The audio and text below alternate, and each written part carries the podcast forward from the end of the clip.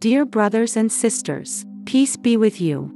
Today's devotional scripture is taken from Acts chapter 13, verse 26 to 37. Fellow children of Abraham and you God fearing Gentiles, it is to us that this message of salvation has been sent.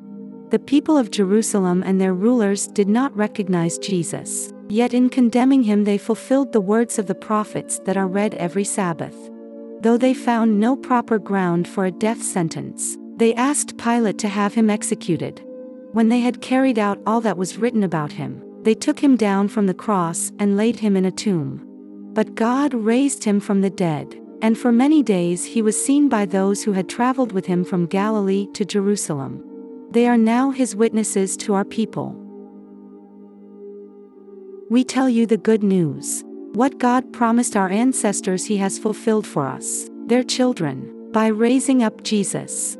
As it is written in the second psalm You are my son, today I have become your father. God raised him from the dead so that he will never be subject to decay. As God has said, I will give you the holy and sure blessings promised to David. So it is also stated elsewhere You will not let your Holy One see decay.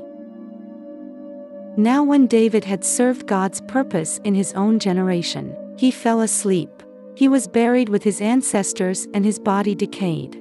But the one whom God raised from the dead did not see decay. Let us pray.